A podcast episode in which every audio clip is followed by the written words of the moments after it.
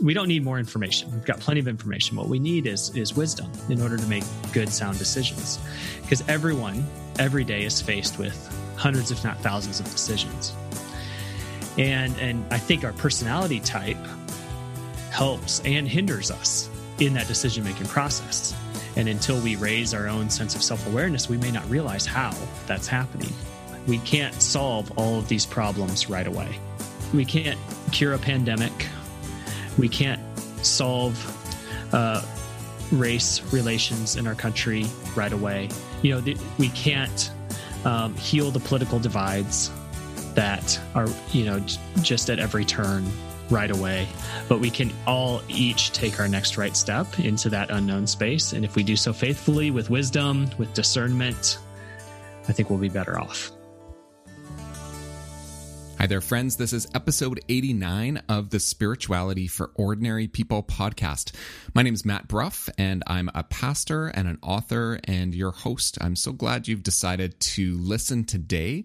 I have an incredible interview with Drew Moser, and we have this wide ranging conversation about the Enneagram, uh, which I've never actually talked about on this show before in now 89 episodes, which is kind of remarkable for me that I've never gotten around to talking about it.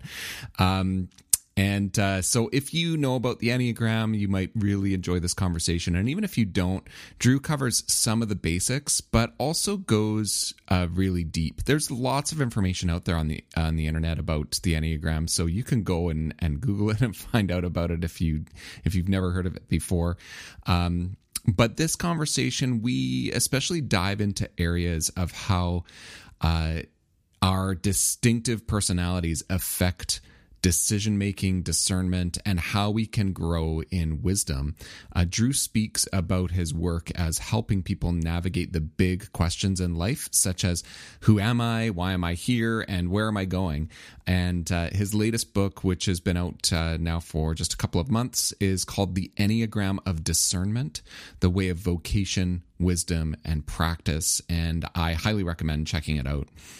Uh, also, I am just super excited to share uh, with you a little bit about my upcoming book that comes out November 2020. November 2nd, 2020 is the release date for Let God Send Crossing Boundaries and Serving in Christ's name. And I just wanted to take a, a moment to just tell you a little bit about it, including a whole bunch of pre order bonuses. So if you were listening to this before November 2nd, 2020, you can go to letgodsend.com.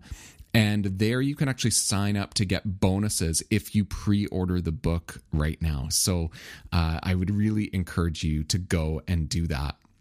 One of those pre order bonuses is actually uh, I will give you free copies, free ebooks of my first two books in this Let God series. So, Let God Be God and Let God Be Present.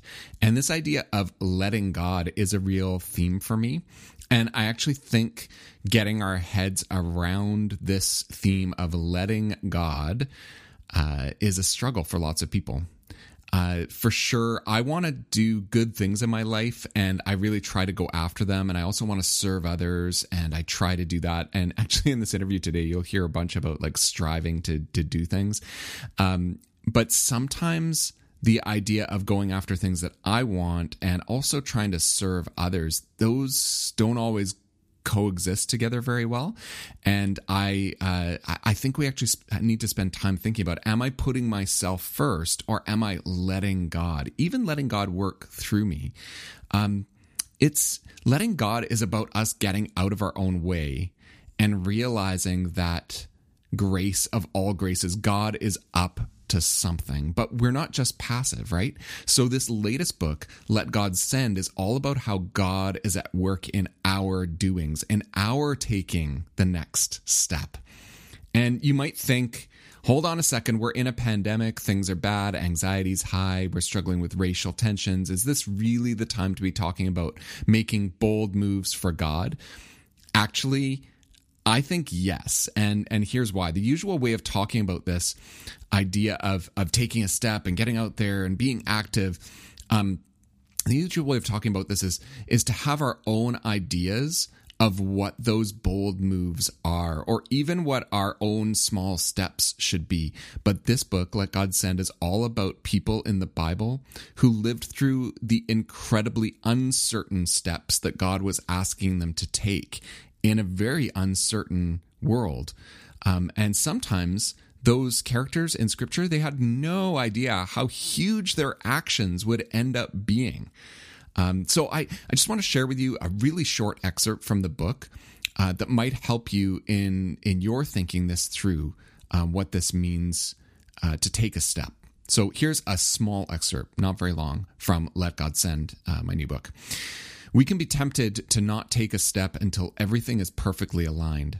We think we need curriculum, training, vast volunteer armies, char- charismatic leaders, and plenty of money in the budget.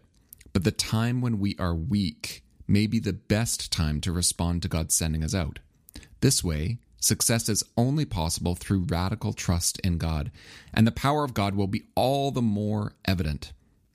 This line of thinking is often found in the stories of the people that God consistently calls through Scripture. Mary, a young girl of no real consequence, is chosen as the mother of Jesus, who is born not in splendor and majesty, but in a small town, and laid among the straw of a feed trough. The first witnesses and heralds of the miraculous birth of the King of Kings are not governors or princes, but lowly shepherds who just happen to be living nearby. Over and over again, God chooses regular people shepherds, fishermen, tax collectors, though none of them are particularly well equipped for their tasks. Even at the end of years of training with Jesus, his group of disciples is still small and fragile. Just 11 gathered for their great commissioning. If for a moment we believe that the Great Commission at the end of Matthew's Gospel was some idyllic scene, we must not forget why there are only 11 and not 12 disciples. Judas was among them until his terrible betrayal and then his suicide. The 11 is not just a small number, it is a number that brings up their incompletion and their very real pain. A friend had turned on their Lord and then turned away from life itself. These 11 disciples had to live with the pain of that, and yet they are still commissioned. And we know that they went. The conditions of our lives will never be perfect to respond to the sending call of God. All right, so that's my short excerpt.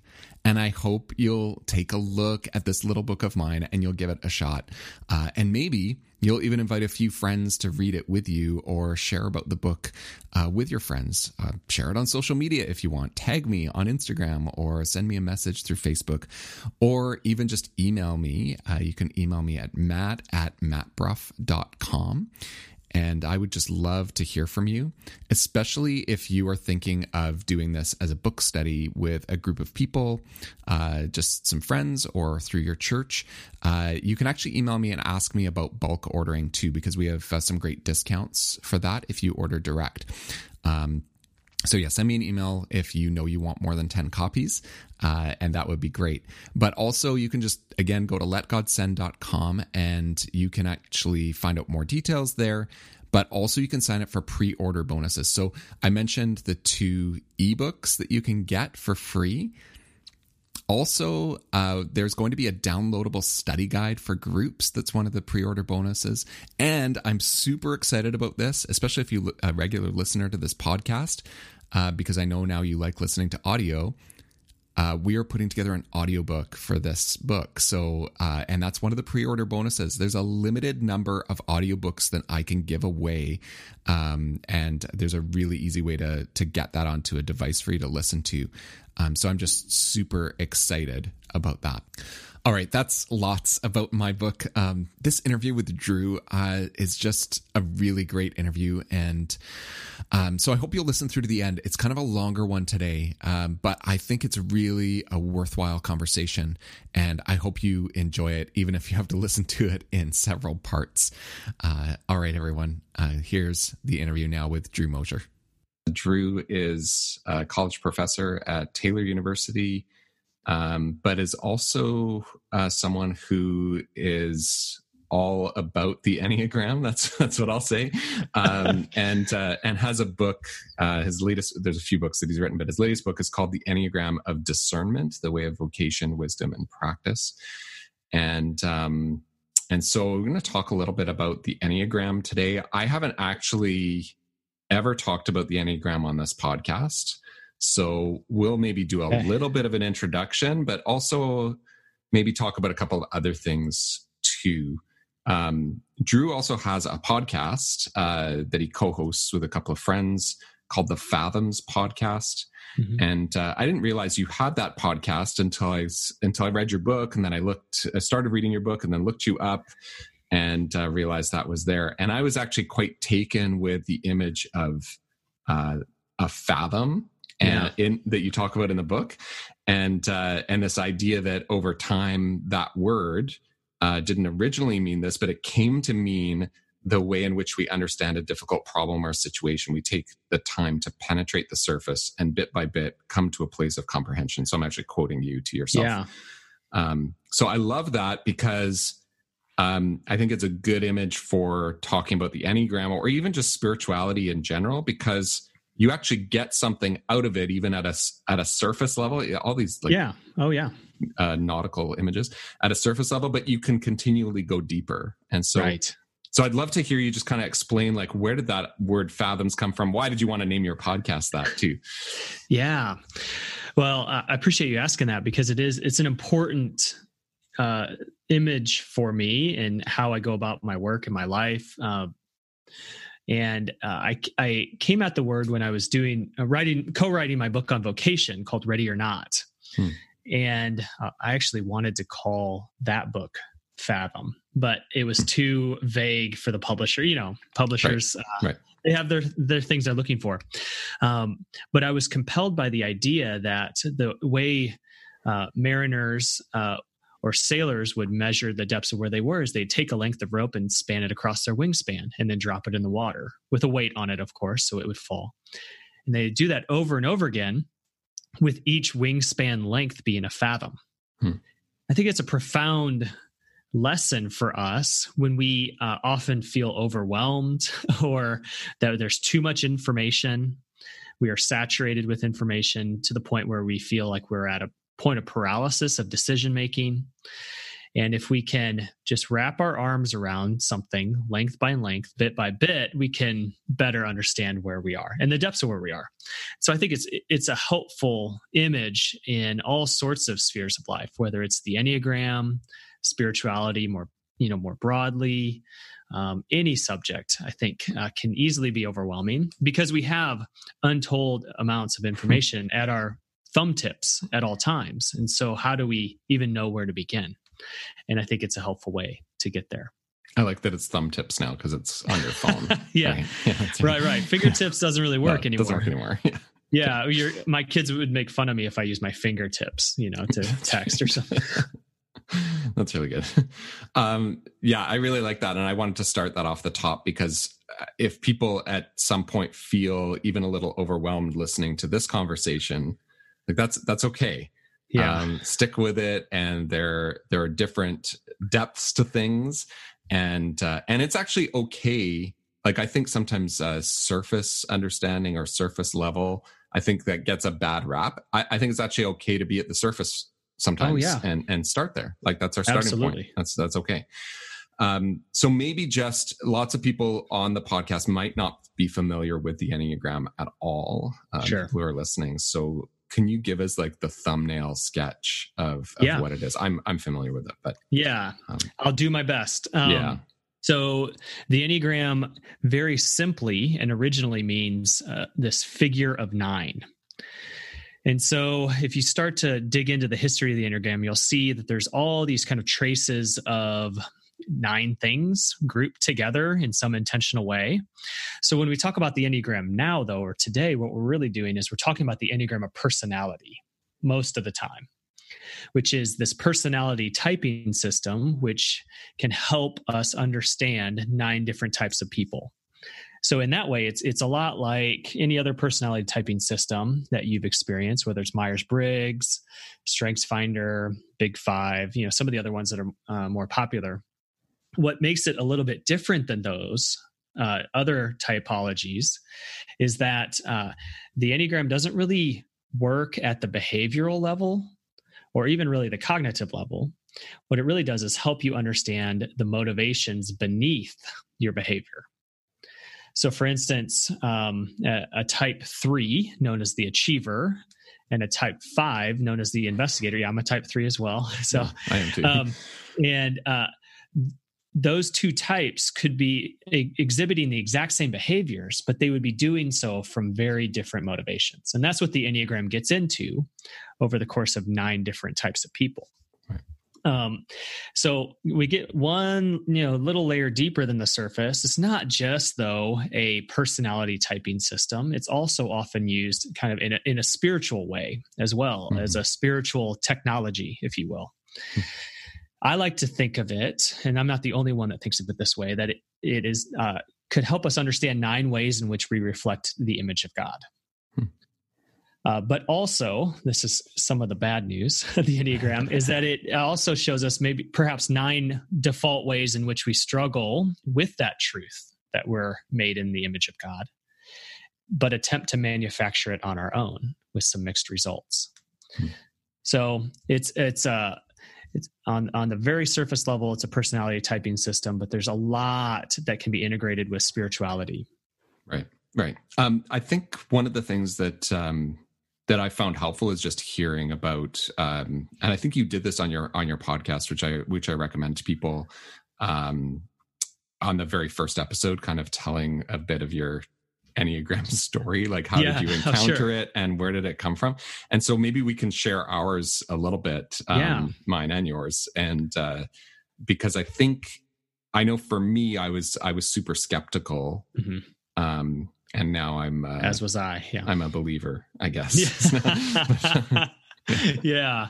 Uh, would you like me to go first yeah you go first okay. and then we'll i'll follow you up yeah so i um I was on a nonprofit uh, ministry staff in Vancouver, British Columbia, back in uh, 2008 and 2009. And uh, I was introduced to the Enneagram as part of a staff development training.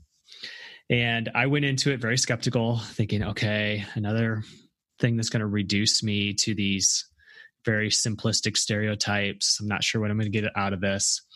Uh, but the facilitator had us take, I think, uh, one of the more common tests. It's known as the RHETI, which is the Riso Hudson yep. Enneagram Type Indicator, R H E T I.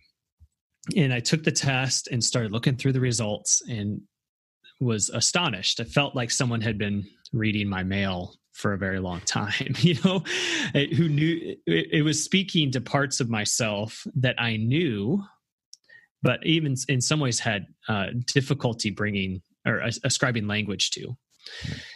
And so it, it was both inspiring and a little creepy, to be honest, because I thought, oh man, uh, how does this thing get me so well?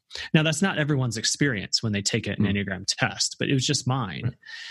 And so I've been fascinated with it ever since and have been using it. Um, my entire career has been spent kind of in the helping space in one way or the other, whether it's church ministry or nonprofit leadership or uh, at at a college now, and it's been one of the more helpful tools and resources that I have. And so, uh, in the past five or six years, I've done a much deeper study on it.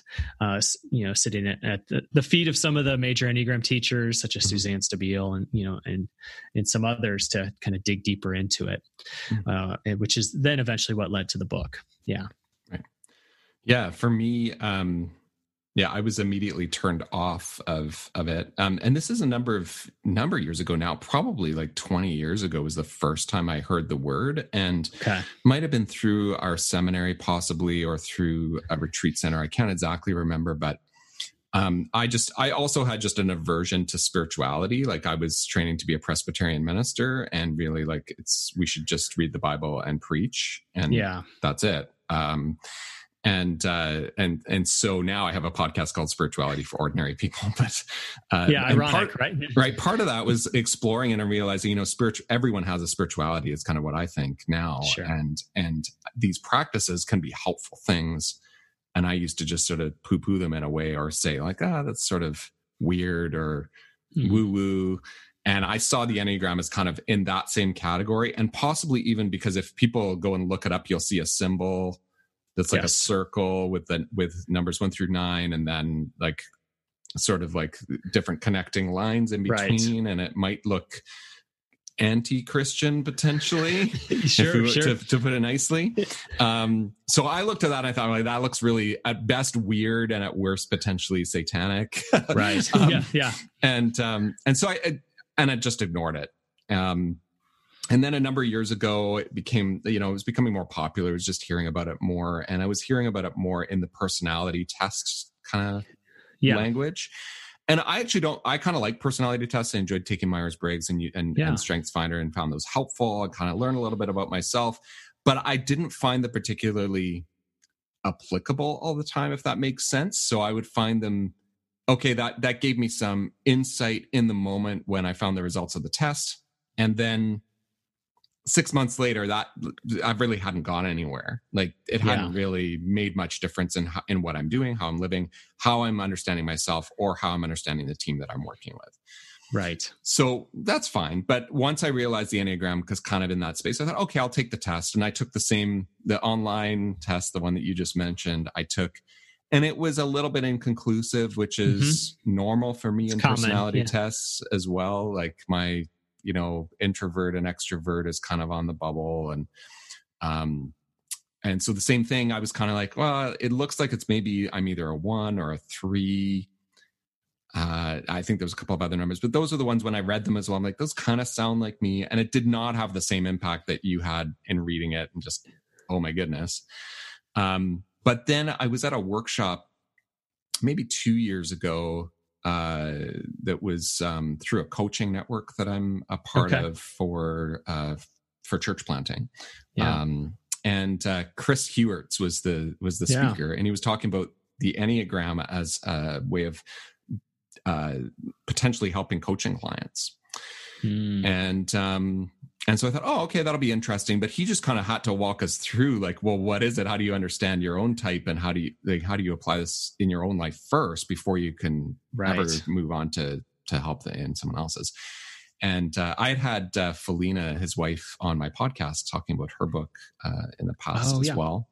Um, and as he started walking through, you know, started with you know the type one and described that, and that was one of the ones that I thought might be me um, and I was uh, I was listening. I'm like, oh, yeah, that sounds right. Some of this, maybe not. And then he got to type three, and everything he said, I I'm looking around in the room thinking like, does he? Like, does he know me? Like, did he get yeah. like notes from his wife or something? Like, right. I don't know how he figured this out. And uh, and I'm wondering, like, I felt like exposed. Like all of a sudden, like people how how can he know this about like my inner thoughts things that have happened? Not details of events but just like how i would have thought about things like you know 40 years ago 30 years ago yeah, you know? Right right. Um and so that was my experience of then realizing oh my goodness there's a lot of power in this as a as a tool a way of understanding yeah. myself. Um and it didn't really go away. So i haven't done a lot of like enneagram research or gone into it as much as you have or or other teachers of it um, but I find that it continues to return like some of the learnings and and some of the, even the cursory readings that I've done. Three months later, eight months later, suddenly it's like, oh, I'm reacting that way because right, I'm type three, and that means this. Yeah. And, and right. it was really, really helpful, especially in sort of checking my own behavior of like, okay, that's why I'm feeling terrible about this. Right. Yeah. Or and, and it was just helpful you know it, it became really really helpful for me so i've i've really appreciated it um without going too deep in, in sure. our fathoms. Yeah. yeah. but you you speak to a few things that are really important about the Enneagram. Is that it is dynamic, mm-hmm. right? Yeah. So it's not a static. So it's once you learn that you're a type three, for instance, that's not the end of the story. In fact, right. I, I, consider it to be the trailhead to a, right. a, deeper understanding of who you are, right. uh, because there's a lot of growth and development pathways that are illuminated by the Enneagram. Um, and you have a dominant type, but it doesn't mean you don't have aspects of the other types. So even your own kind of, am I a one? Am I a three? You know that uh, you'll find resonance points of resonance in many of the types, if not all of them. But it really is a matter of which one is dominant, which one is helping you, you know, cope, thrive, survive in the world, and make sense of it. That's the one you're relying upon. Yeah. Yeah, I, I love that. Um, so your book is um, is called the Enneagram of Discernment. So you mentioned Enneagram of personality. Yeah. Um, but what's the Enneagram of discernment? Yeah. So what I'm doing within the book is employing that Enneagram of personality, which is that modern expression of the Enneagram, but specifically to the field of discernment. Hmm. So I have this hunch that we are rich in information, but poor in wisdom. And what we need uh, more than ever is wisdom, cultivation in our lives. In order, to, we don't need more information. We've got plenty of information. What we need is is wisdom in order to make good, sound decisions. Because everyone every day is faced with hundreds, if not thousands, of decisions. And and I think our personality type helps and hinders us in that decision making process. And until we raise our own sense of self awareness, we may not realize how that's happening. So, what I do in the book is I apply the Enneagram and introduce what I call the way of discernment, which are nine, which is nine questions of discernment that everyone I think would benefit from when in, encountering or facing a challenging decision. So it infuses uh, what we know about the Enneagram, what can be helpful to us in better understanding who we are and who we are not, and applying that to these nine questions in a way that can help us uh, discern our lives with more wisdom. Okay, so can you give us an example of that? Like, is that uh, yeah? this this all might sound pretty esoteric, sure, sure. For, for folks, but yeah. Yeah. And and so uh, what I can do is just briefly introduce the nine questions. Yeah, sure. That'd be great. And so and th- these can be applied to any any important decision that requires some complexity. Right. would you say like before you get into the questions, like would you say that if you are a particular type, you might like mm-hmm. lean more naturally towards one of them, and then Absolutely. others you might like, uh, I don't know. Yeah. So certain types uh, focus on these questions, nat- some of these questions naturally and right. ignore the others right. and vice versa. So just, and, and in the book, I talk, I, I talk each for each type where some of the pitfalls or blind spots or um, stumbling blocks are uh, on this way of discernment. Yeah. Okay. Specific to each type. That so in the way of discernment, um, it, I traverse what I call three territories. So the first one is vocation. I think that is really the foundation of discernment. We need to understand uh, who we are, why we're here, and where we're going. So those three questions that form this vocation space in the way of discernment who am I? This, this is the question of identity. Why am I here? This is a question of purpose. And where am I going? This is a question of direction and these are foundational because I've, I've learned with all my work in in studying researching and writing on vocation if we don't know who we are we can't really hear a sense of calling very well. So so we start there and then we move into uh, another territory uh, that i call wisdom. This is where we really look to the full range of intelligence that god has given us uh, and to to steward well and this draws from uh, the Enneagram, really uh, is built upon three centers of intelligence. So, how we perceive and process uh, our world, our heads, our hearts, and our guts. And then there's some interesting resonance with some New Testament passages there and um, a more of a New Testament way of thinking. And so it asks question these three questions in this uh, wisdom kind of triad of questions. What am I thinking? What am I feeling and what am I doing? So when we encounter an important decision, whether it's what car am I going to buy or where am I going to live or um, or what type of job or career should I pursue, we need to be uh, aware of our thoughts, our emotions, and just what our bodies are telling us. And if we kind of integrate those, we'll have a we'll we'll be able to cultivate wisdom. And then uh, the final set of three questions, which rounds out the the nine in total, uh, would be the practice territory. And here I specifically look at how we encounter or neglect time. So if we look at time and, and kind of the three perspectives of time, the past, the present, and the future, then we have three really important questions we have to consider when we're making a decision. What am I remembering? This is where we look to the past because the past shapes us in profound ways. We can learn from the past. Um, what am I experiencing? This is where we tend to our present kind of state. What am I experiencing right now that can help me uh, make it a good and, sa- and sound decision? And then we can look to the future and what am I anticipating? And so if we put all those nine questions together when we're when we're uh, faced with a really complex decision, I think these nine questions, it's not a foolproof formula, but it can help us really reflect with some depth. Know have with a, a better understanding of our own personality type and how we tend to maybe skip over certain questions or uh, fixate on certain questions at this at the sake of our own wisdom formation. Yeah, so I can see like so uh, would your advice be for me like so I'm a 3 so you yeah. can probably guess which questions I will go to and which ones I'll skip. Yeah. yes. Like I on that last one in particular, because you'll know that right away I'll probably want to focus on the last category there. Sure, sure. Um, of of direction. Yeah. Um, and I I don't want to talk at all about remembering or experiencing. I, I right. only want to talk about anticipating. Looking like ahead. I, yeah. I only want to look ahead.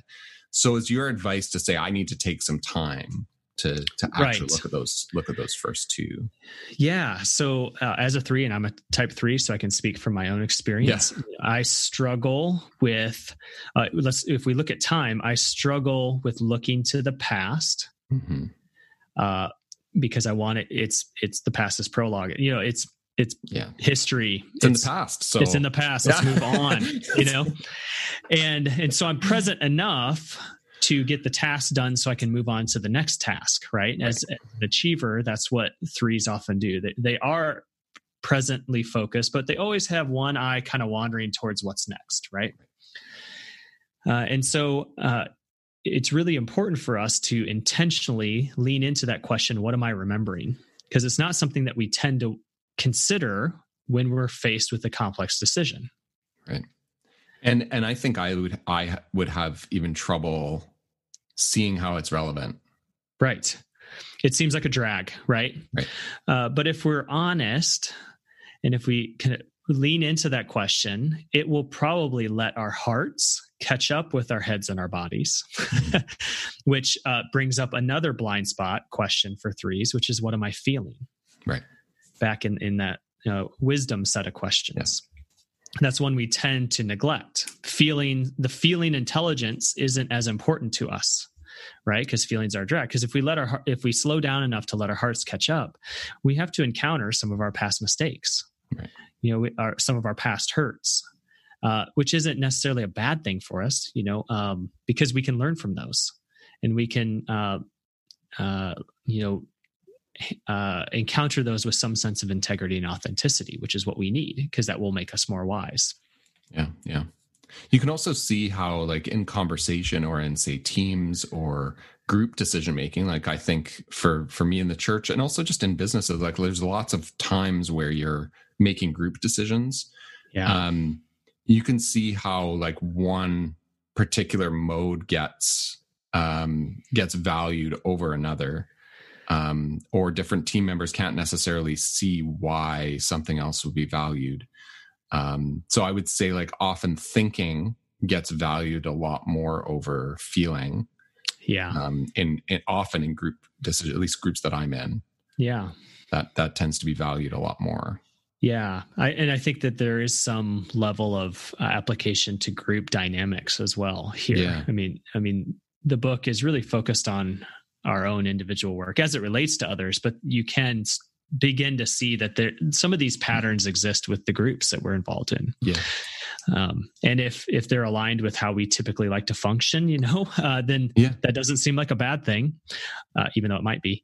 Uh, but if they're out of line, then it feels excruciating to be in some of those groups sometimes like yeah it also made me realize that there's other individuals in those groups who are approaching their their decision making and oh, what yeah. they're bringing up in the conversation from that particular perspective so understanding like the other types is yeah. actually super helpful because suddenly like someone's always talking about well this just doesn't sit right with me and i'm like well Yeah. if you can't actually explain why it doesn't sit right with you then why would we listen to you Well, right. And Right? so, Like and, and this, yo, you're exactly right.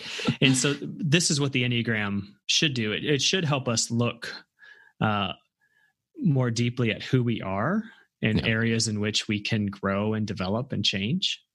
And while we're doing that, it should also give us empathy towards others, realizing, hey, because it, it does, if you're honest with the Enneagram, it realizes, hey, not everyone uh, is motivated in the same way that I am. And Right. that, that- has implications. Yeah. that was a huge thing that happened for me actually was realizing oh okay you mean everybody doesn't see the world that way Right. like i there are certain parts of me that i thought that's universal and then i realized oh no that's not universal like there's there's one of nine types that that Right. operates out of that um Yeah. And I think worldview, or, uh, you know, I've heard it described in this way that the nine types can be each their own lens through which Yeah. they see and perceive the world. And I think Yeah. that can, that's, that rings true to me. It, um, and helpful for me to understand, hey, not everyone's viewing this the same way that I am. I think I also spend a lot of time um, in uh, in like group discernment mode. Um, so working with church planters, one of the things that we really heavily emphasize, we actually call them discerners, Yeah. Yeah. um, and uh, before they become starters. So it's basically there's a whole bunch of discerning work to do. But what is God up to is is the main question for that's Sure. before them before you can actually start, you know, planting a church or starting a, starting a new ministry. Um, but we also emphasize that that needs to be done in community. So I think Yeah. this be quite a helpful way of of coming at that and really understanding themselves. Because if you don't understand what you are bringing into that conversation, you're you're you're going to be messed in in the end, right? oh, that's exactly right. Yeah. So I think that's why I really I really enjoyed. Um, I read the book too fast. Actually, I think there was a warning in the intro to say this is something you need to read uh, more slowly. Yeah. So I need Well, to go back to it. You always sure. go back. Yeah. yeah um but it was like i gotta get as much in as i can before i do this interview but uh Yeah. but i'm going back for sure because it was there was tons of great stuff in there um is there anything else in in sort of those you've kind of just outlined those nine questions Yeah. um what else would you want to bring forward out of those out of those nine things that you think would be a particular help for for people Yeah, I- think a, a few things. One, uh, the Enneagram, like I said before, I made a very general statement that our personality type can help and hinder us when it comes to discernment. Yeah. And I think uh, the way that that's fleshed out is by understanding that the Enneagram is perpetually triadic. So, one, one of the kind of core aspects of the nine types is that they, uh, there's all sorts of different ways you can group different types together by something that they share in common. Right. So these aren't just nine islands, you know, in some sort of ocean that really have nothing to do with one another. But um, for instance, the type three has all these kind of connections with some other types in certain groups. And so what I do is I, I make sense of that in a way that helps you understand, um, I hope, how uh, these questions can um, be either really natural to certain types, but also really challenging for certain types. Um, so the example would be that "What am I feeling?" question for the type three. That is, they share a, a common grouping with sevens and eights. Sevens are known as the enthusiasts, and eights are known as the challengers, and they share a common grouping called known as the assertive group and they tend to be kind of more forceful in the world. and as a result, they tend to neglect feelings and their emotional intelligence, or it's misused as strategy or intel- as opposed to developing em- empathy. So that question, what am I feeling, is really challenging for those three types. And each type has its own, you know, set of challenges that it brings. And so I, I make sense of that um, in the book in a way that I think can help you adopt some practices in your daily life to help kind of shore that up a little bit. Sure. So can we spend a little bit of time with that then with Yeah. like what am I feeling because and and how maybe those particular types 3 7 and you said 3 7 and 8 Yeah, yeah. how they might respond to that because I have a sense I have a a, a good friend who's Mm-hmm. an 8 and I have a sense for how she might respond. I have a sense for how I would respond. yeah. Um but yeah, like like I know like if I was going to try to try I'll, I'll be really crass about my try. But if I was Sure. going to try to answer that question, my typical response to how are you feeling would be like, I feel like we should do this That- because I'm an that's a very achiever. quick pivot. right? Yeah. Like I don't actually address the actual feelings, right? Yeah. Right. And that is the challenge for three, sevens, and eights, but for different reasons.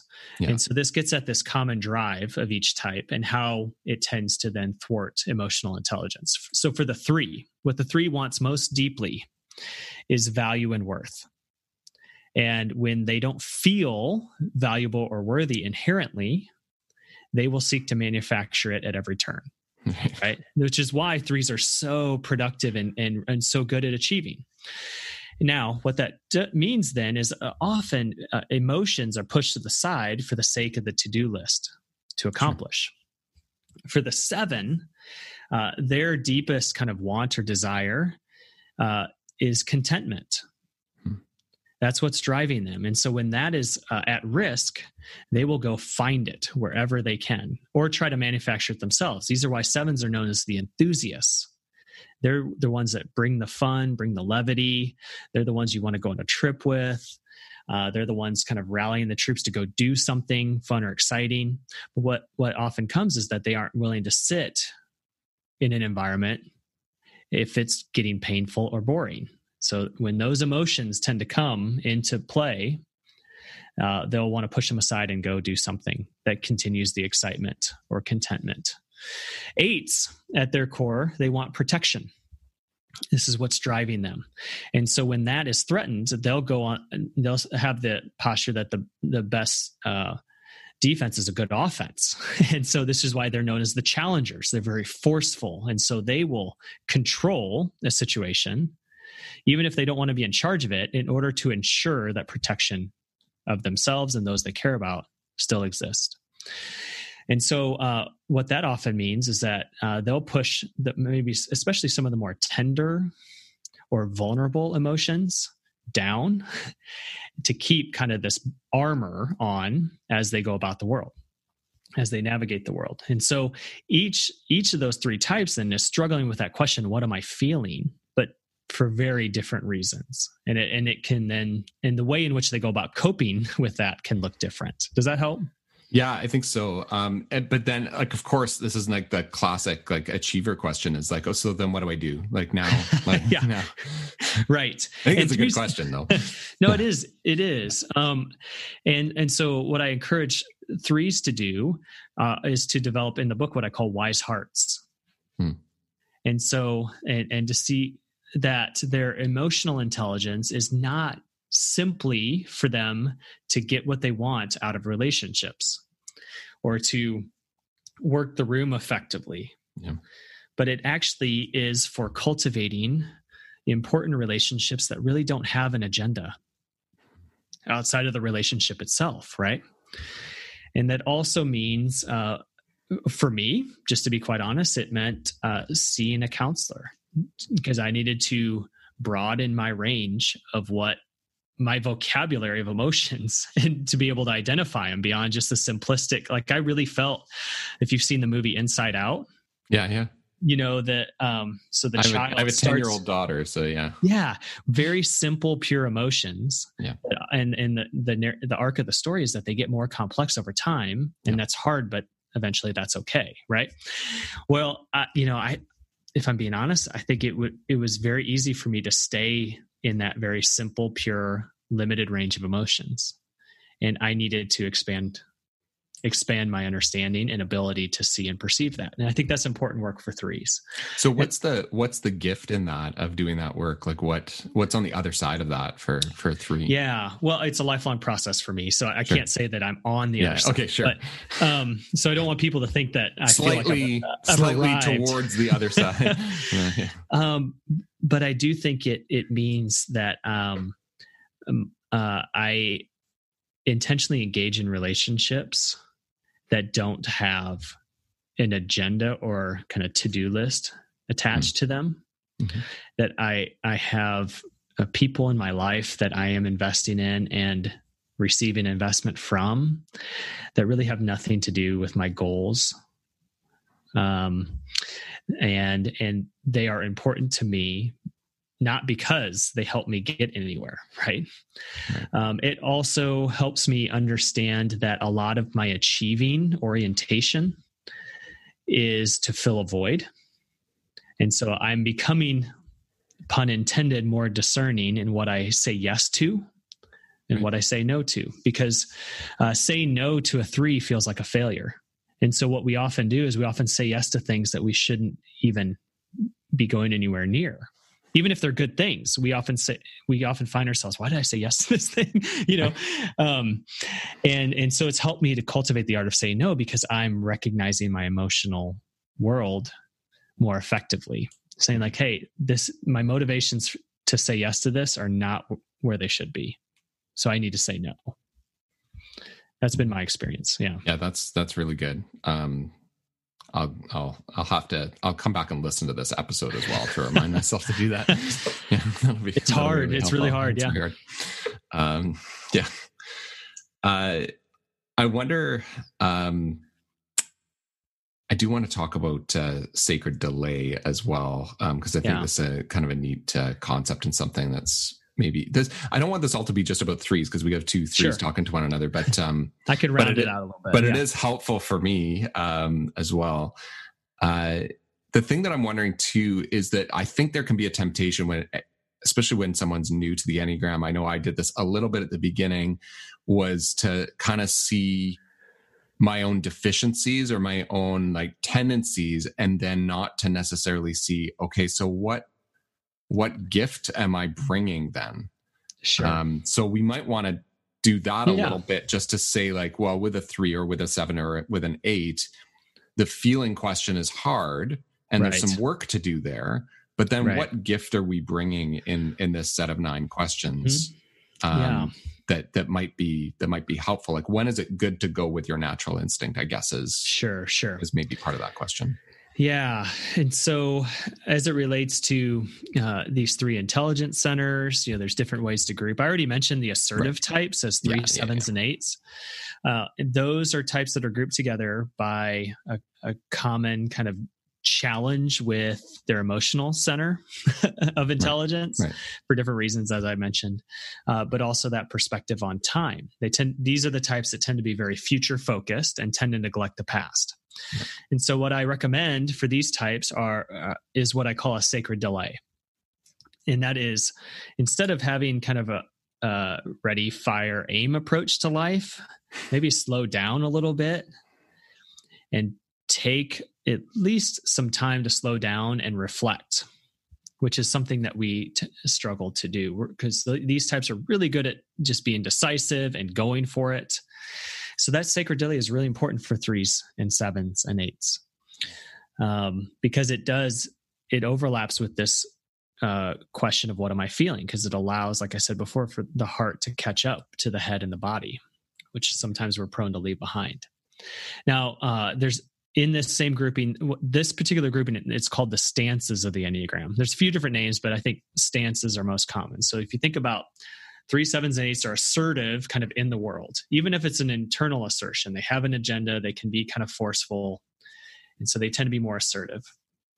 Uh, ones which are known as the reformers twos which are known as the helpers and sixes which are known as the loyalists. Uh, they form a similar group but they're known as more the dependent types. And they tend to be more dependent in terms of their own kind of internal sense of responsibility and so these types are very present focused, often by the tyranny of the urgent. So if you know some ones, some twos, or sixes in your lives, they're often very focused on what's right in front of them. But what they struggle with is the future. Ter- other than just anticipating maybe a bad future so they struggle with vision and so i i recommend that these types cultivate a sacred vision that they actually carve out space to dream and think and plan beyond just uh, what's right in front of them. So, lifting up their gaze a little bit to scan the horizon is really important for these types. And then the, the third stance is known as the withdrawn stance. And these are the fours, which are known as the individualists or sometimes the romantics, uh, the fives, which are known as the investigators, and then the nines, which are known as the peacemakers. And uh, these types tend to be more past focus. They tend to long for what was, or they vacillate between longing for what was and longing for or hoping for what could be, and they tend to neglect the present. And and so my recommendation to these types is to cultivate what I call sacred presence, uh, which is tending to what matters most. So fours, fives, and nines have no trouble staying busy, but it's often to avoid the one thing that really needs to be done, right? And so, um, depending on how we look at time, then there we have kind of our gaps that we need to shore up or fill in a little bit so that we can live in, you know, what I call drawing from a New Testament reference, the fullness of time. And in so doing, I think bring our full selves, you know, sacrificially uh, to uh, what we are called to do. And, and in so doing, I think we we make decisions more wisely. Does that help? I think so. Yeah, I, I, think the hard thing is is it's complicated, right? And it's just sure. yeah, the enneagram is complicated. It um, is, yeah. but it's actually it's super helpful. I think if people are hearing things that they think, oh, that's a glimpse of something that I want to yeah. know more about, I think we need to we can provide them with with ways to do that. Um, sure. There's lots of stuff online about the enneagram, um, yeah. where people can go and get information about it.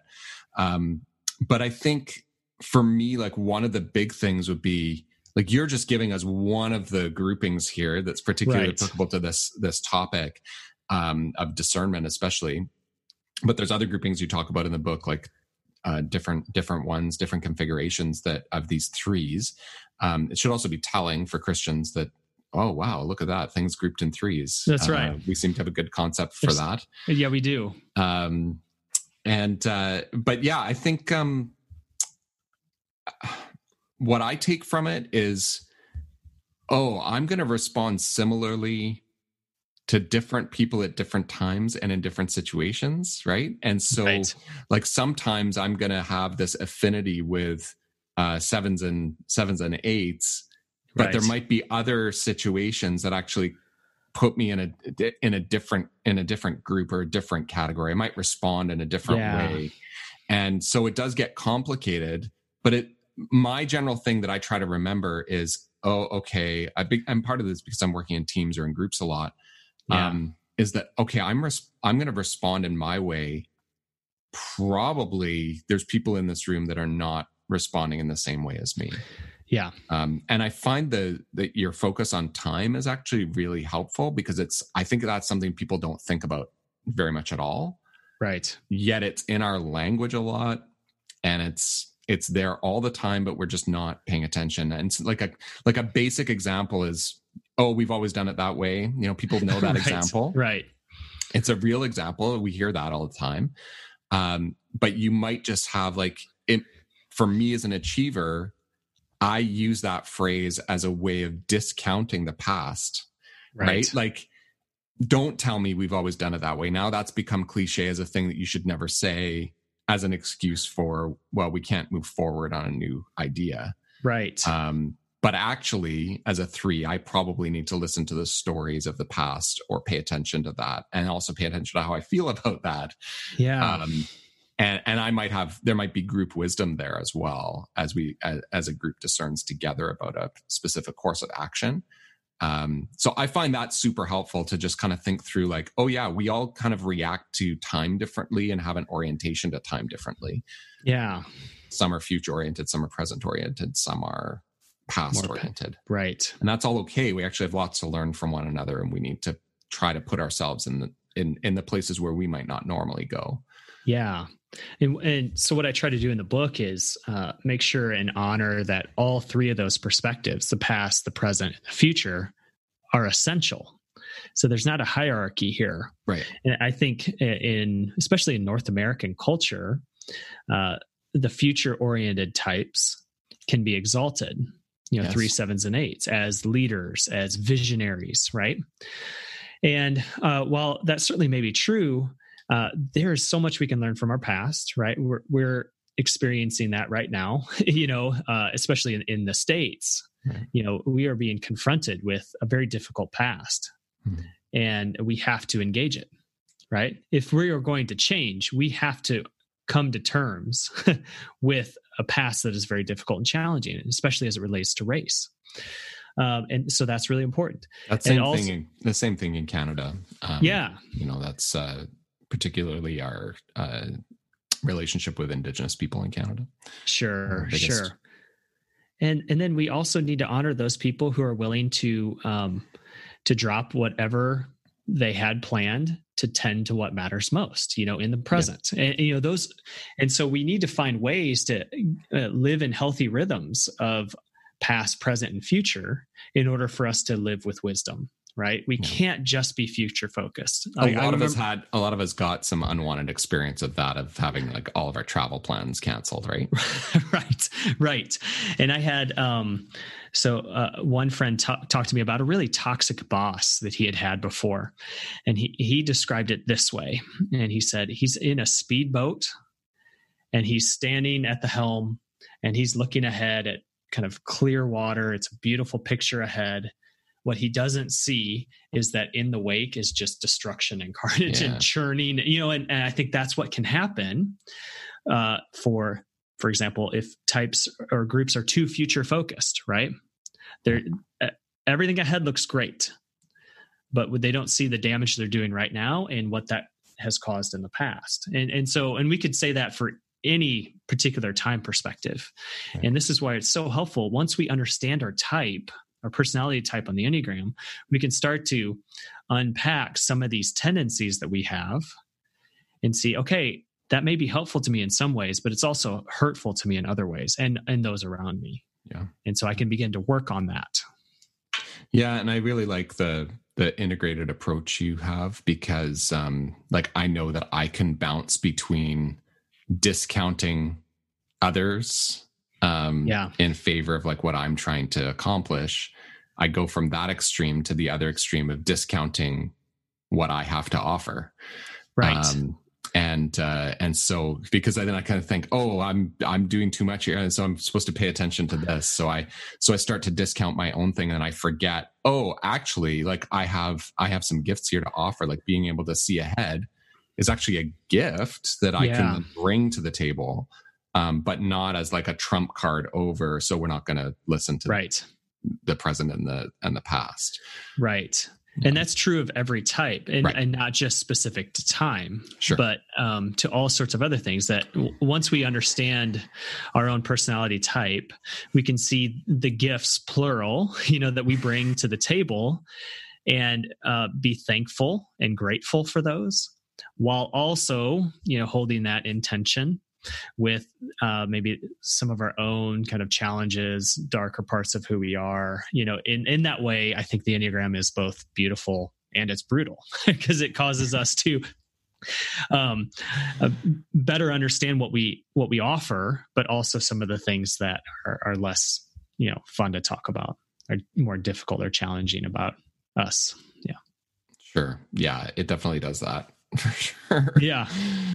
Um, coming back to discernment, there's a quote from the book, and I'd love to just hear what you think about. I didn't know what page it was on, um, yeah. but it's uh, discernment is the gift and practice of living our lives from a deep sense of vocation with wisdom in the fullness of time. So I think this is actually what we've been talking about. Yeah, it is. Um, and then this next sentence is simply discernment is applied identity. Mm-hmm. Can you what what do you mean by that? Discernment is applied identity. Yeah. So I think when we fully understand or come to a fuller understanding of who we truly are and who we are not, and then live accordingly, I think dis- discernment happens. Like we are living with hmm. discernment. And so, what I mean, uh, you know, in to place it in a distinctly Christian context, when we understand that our identity is truly as beloved beings in Christ, then that gives us a whole different trajectory of decision making than uh, for instance for me i am someone who doesn't maybe who struggles with feeling valuable and worthy so i'm just going to manufacture it whenever i can right? There's discernment happens more when i understand who i am and live accordingly applied identity versus what I would call maybe the opposite would be applied personality, where I'm hmm. just living from my default settings without discernment. So why isn't it just enough to say to everybody, "Hey, you're beloved children of God"? So let that out now. yeah, I wish that were the case. Right. uh, because li- life is far more messy, at least on on this side of eternity. Right. I think uh, we can. Uh, I think we can understand that we are beloved, you know, beings in Christ, and still struggle to live that out, right? Because life is messy, and we forget, and um, people do things to us that kind of take us out of that uh, space. And so I think what it requires then is some intentionality in how we go about living our lives so that uh, we aren't just living, you know, in our default personality settings all the time, which is where I get into that more longer definition. Uh, we need to live from a deep sense of vocation. So we need to understand uh, who we are called to be and who is calling us to be that.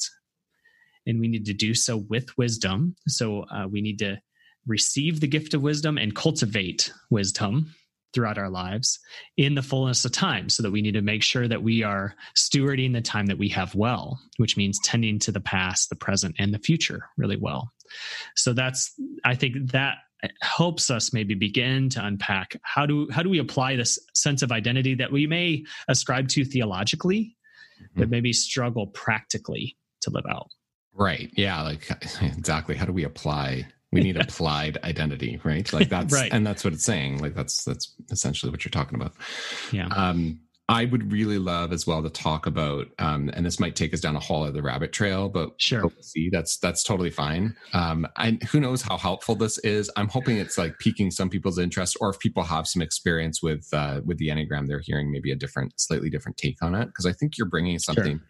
different to the table as well than some of the other teaching that's out there. Yeah um, but I was listening to your podcast, which is actually a lot of fun to listen to, um, and uh, particularly for people who have at least some background in the enneagram. Like I have to admit, there were there were moments that are were completely over my head. Um, but, yeah, but at the same time, I was like, "Oh, and that's interesting. Like I want to yeah. I want to learn more." Um, Good. I was listening to the episode on ego and essence, yeah. And uh, and I just I wrote a note down and then was trying to understand my note and my note was basically just the word kenosis. Yeah. And um which is this self-emptying of Jesus. Um it's talked about in Philippians chapter 2. So people if they don't know the word kenosis it's um nobody fully knows exactly what it means, I don't think. Um, but it's this passage have the same mind that was in uh, in you that was in Christ Jesus who though he was in the nature of was who, though in his very nature was God, did not consider equality with God as something to be exploited or grasped, but emptied himself, kenosis. Um, mm-hmm. So I don't know if you remember what you were talking about in that episode or why that would make me think of kenosis. Yeah.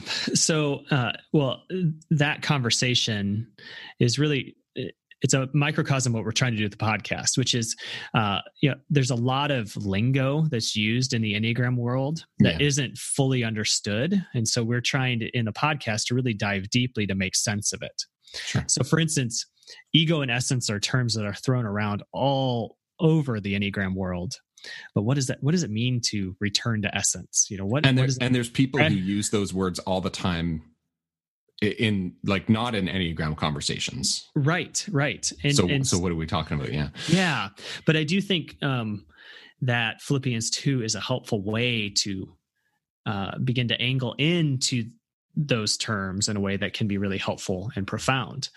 Uh because let's say if we uh just maybe use that uh, passage of philippians 2 to say i just need to serve more right yeah. Um, which I just need to be more sacrificial and help other people. Uh, we can very easily do that from the comfortable confines of our personality type mm-hmm. and and not experience what i would call kenosis so we can still be prideful in our serving we can still uh, want to achieve through our serving we can still want to um, individualize ourselves, you know, and, and kind of elevate our uniqueness through our service. There's all sorts, we could go through all the nine types and, yeah. and talk about how they could, quote unquote, sacrifice themselves and still be comfortable in their uh, personality type. in fact, uh, another resource I'd recommend would be Chuck DeGroat's uh, When Narcissism Comes to Church, in which he takes the Enneagram and integrates it with narcissism and, and, gives the nine different faces of narcissism. That's what I, what I'm getting at here. That that can happen well within our type.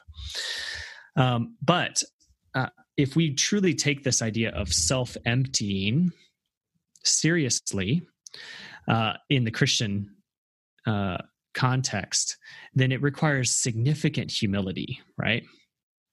That we have to kind of let go of some of the things that we have clung to for very long, you know, pr- pretty much all of our life to get by in the world. I've heard it said before. Uh, I think it's profound, but it requires a lot of unpacking that spirituality is the art of letting go. And I think that's part of what's going on here. Um, that that kenosis means letting go of some of our long held kind of coping strategies and then trusting that something will fill the void, right? That there's something left. Mm. When we get when we let go of the things that we hold dear to that we don't know if we can live without.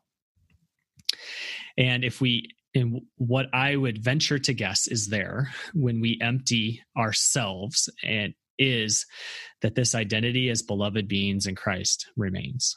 Hmm. And that yeah. is enough and that is sufficient. Um, and so I think kenosis is calling, uh, it, it's really an exercise in trust that I can let go of these things and still be, right? Which is terrifying. it's much easier said than done. Uh, and it doesn't mean that we, I think, you know, that we give up the fact that God created us uniquely and distinctly. It does. It's that's not what I'm getting at. But I'm getting at these false ways of living that we have become very comfortable being accustomed to. If we let go of those and empty ourselves of those, we are going to be okay. I think that's. I'm sure there's more places we can go. What do you think? Well, I was even thinking like even the language that's used. Um, you know, uh, Paul uses the example of Jesus mm-hmm. um, mm-hmm. to say, like Jesus was uh, didn't consider equality with God as something to be exploited. Right. Like if you're going to say, well, what is Jesus' personality? yeah. Okay, well, God, like that's the there's his type, um, but he didn't see that as something to be exploited in any way or grasped and cling, clung onto is another right. way of using that word. It's like this closed fisted kind of right. grabbing on and using for his own power or whatever. He he let go of that, and that's the self emptying mm-hmm. aspect of it. Um, so if I was going to like insert myself in there, like to say, well, yeah, I'm going to learn things about myself. Like I'm thinking about like the Myers Briggs test or the Strengths Finder. Yeah. Strengths Finder is a good one because I'm like, okay, I've unlocked by I figured out like my top six strengths, and now I'm going to operate out of that. And right. um, and that's okay. Like that's mm-hmm. that can be helpful, but you can do that in a way that is like I'm going to cling on to those, and I'm gonna I'm gonna use those strengths in order to accomplish whatever success in my right. life, for instance. Right but what kenosis says is, yeah, you you have those, like mm-hmm. you have those strengths, but you don't consider them as something to be clung onto or exploited. You you actually let go of that. Not that you're never using them, right? Like not that you're never operating out of them, exactly. But, but that actually they are not the driving force for you and they're not the thing that you are trying to manipulate to get what you want and right. that kind of stuff. So that's what i liked about this. And i that maybe maybe that can take us back to those terms of ego and essence. Just how would you use those? Like how would you understand what is what is ego and what is essence yeah. in relation to what we've just been talking about? So an, another way that um this is framed as be true self versus false self. Like especially yeah. if you uh, are fans of Thomas Merton, or eh, that that's another way to kind of look at this is that we all, as human beings, learn to adapt to our environment in order to survive and cope. Right. That becomes uh, our that is where our ego is developed, and so the goal is not rid- to get rid of an ego, right? right. Um, I don't think we can.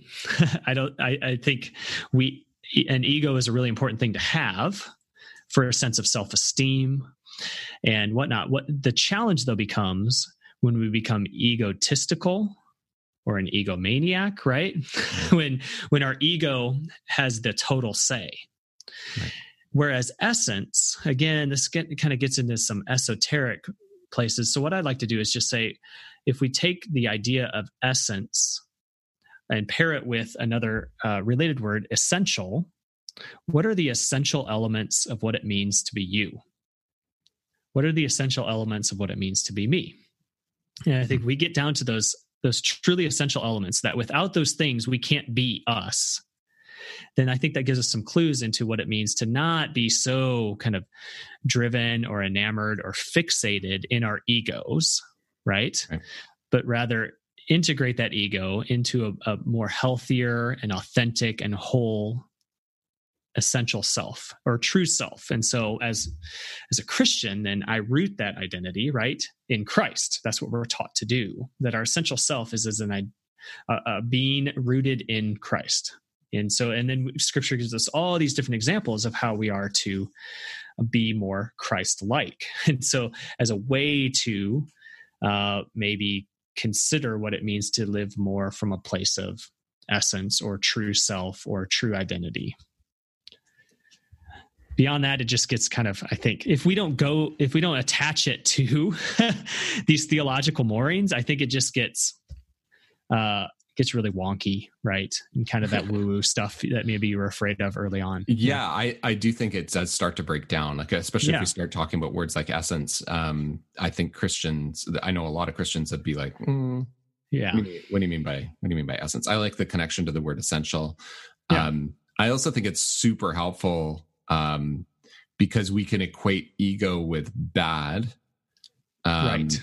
And and so to so to put in and say, well, actually, when we think about like if we think about phrases that we might say, like, well, uh, that guy has such an ego. Um, actually, like the the better phrase, or that we're just shortening something. Like, right. Really, it's he has an overinflated ego. That's right. Right. Like, but we've just shortened it. Like that's that's right. what we've done. Um, so the, the word ego is not is not a bad thing. Um, right. And uh, but it's this this this bigger sense of yourself that that we're actually talking about. And it's not even the true self, right? Like right. Yeah. No, I think that's right. Because there is uh, it's similar to the the concept of pride, right? We pride can be sinful it can be harmful right but there's also a level of pride in oneself that's really important yeah. to have that there's yeah. a healthy pride that we want yeah. to instill in our you know in our children that we want ourselves to have and if we don't have that and if we have no self-esteem if we have no sense of pride in oneself that that is equally unhealthy right, right. that can we can do some really terrible things to ourselves and others um, and we probably you know can think of instances in our own lives or those that we know quite well where that's happened on both sides of that coin. Yeah. Yeah that's really good. Um, i'd love to read uh, a longer quote as maybe uh, we're getting close to our, our closing time here. Okay. Um, but i'd like to read a longer quote from page 60 this is maybe getting back to transit uh, to um, to time. Yeah. Um, but I think this is uh, I just think this is really brilliant. So I'll just I'll just brag about you for a second and your writing, okay. um, and uh, and then read it for for our uh, people listening. Um, so you write every step we take is a journey into the unknown, and in between the present moment and the one to come is a space. It's a space of transition from the now to the next at times, it's a space pregnant with possibility where imagination, hope, expectation all dwell. Not knowing what's next can be exciting. The anticipation can be palpable, fueled by the energy of creativity. At times, it's a space of great confusion, pain, and suffering. Not knowing what's next is often excruciating. The anxiety can be crippling, fueled by the energy of fear. Dare we dream and hope for good things? Where we are right now is familiar ground the next step is uncharted territory. Um, and maybe that jumped out at me. Um, some of it, I'm sure, is my type, but some of it might also just be the time in which we find ourselves in 2020. Uh, we're recording this in July, right? And um, and there's a lot of uncertainty right now about our future um, and what it means around uh, race relations in the US and Canada, um, but also around COVID 19 and what's going to happen. um, elections coming up and all of that kind of thing. Like there could be yeah. a lot of worry, um, but there's also um, some of us might see great possibility in that as well. So maybe I'm asking with your with wisdom that you may have cultivated, like what would your mm-hmm. advice be for people in in this particular time that we find ourselves? Um, yeah, you know, I obviously I wrote the book in that particular uh, section well before any of that yeah. you, anything you just listed off occurred, but it does seem relevant now, and um, feel like I'm uh, convicting myself when hearing those words. Uh, I still, you know, these are things I still need. Um, so I, I think, I, I, think the lesson there for all of us is that, um, hey, these these particular moments that we're finding ourselves in now are really hard and difficult and challenging, and and in many ways we are stepping into the unknown in. Um, really consequential ways. Um, but I think the the principle of doing so with wisdom and just when you don't know what to do, take the best kind of next right step you can is the best approach. So um, you don't have to to mix metaphors here a little bit. Um, my good friend J.R. Briggs often says, don't boil the ocean. You don't have to boil the ocean today. And I think that's true of our futures, right? We don't, uh, and that joke actually seems less funny with global warming and so, so right, right, right. But you get the concept, right? Yeah. Um, you, you don't have to get everything done right. Uh, right away. You don't have to figure out everything. You don't have to know even exactly where you're, you're going to be in one year, five years Right. And, and when you when the the path seems uncertain, just take the next right step. Right. Uh, Emily, that's Emily Freeman's. Uh, Emily P. Freeman. Yeah. Yeah. Her uh, podcast and podcast. also Anna from Frozen. That's right. That's uh, Frozen. Frozen Two. There's a song called "The uh, Next Right Step." Yes, lots of wisdom in both of those. Um, yeah. it, but I do think that that's important uh, because it's important first to have the humility to know that despite your best made plans every step you take is in is uncharted and unknown right uh, but also uh, for those that are paralyzed by fear and worry you know that yeah and just acknowledging we don't know how all this is going mm-hmm. to work out uh, but i think we do have a responsibility to just to walk in faithfulness as best we can. Um, we can't solve all of these problems right away you know? We can't cure uh, we can't cure a pandemic. We can't solve uh, race relations in our country right away. You know the, we can't um, heal the political divides that are you know j- just at every turn right away, but we can all each take our next right step into that unknown space. And if we do so faithfully with wisdom, with discernment, I think we'll be better off. That's great. Yeah, thanks, Drew. I really appreciate yeah. our conversation today. There's so much here. Um, so I do uh, recommend people go and check out the Fathoms podcast. And um, where else can people go online to uh, find some of your writing or yeah. um, or connect so, with you? Um, on social media, uh, at Drew Moser, so that's D R E W M O S E R. Um, you can uh, find the book anywhere you buy books online. August fourth um, is is when the book launches. Uh, pre, you can find pre-orders though links through my social media handles. Uh, if you're interested, I do a lot of Enneagram related stuff on Instagram uh, on the handle at Enneagrammers. So if, if you're looking for more Enneagram specific stuff and, and less pictures of my puppy or my kids, then you can go, sure. go to that one. If yeah. you want Enneagram memes, that's the right. That's the well, I don't really do the meme thing. No, yeah. there are plenty of accounts out there who do that. I know if ones. you want to know yeah. your you know preferred smoothie for your type, you know, there are other accounts can help you with Yours that. is not the one for that. no, probably not. All right. Thanks so much for this. Yeah, thank you. I really appreciated it.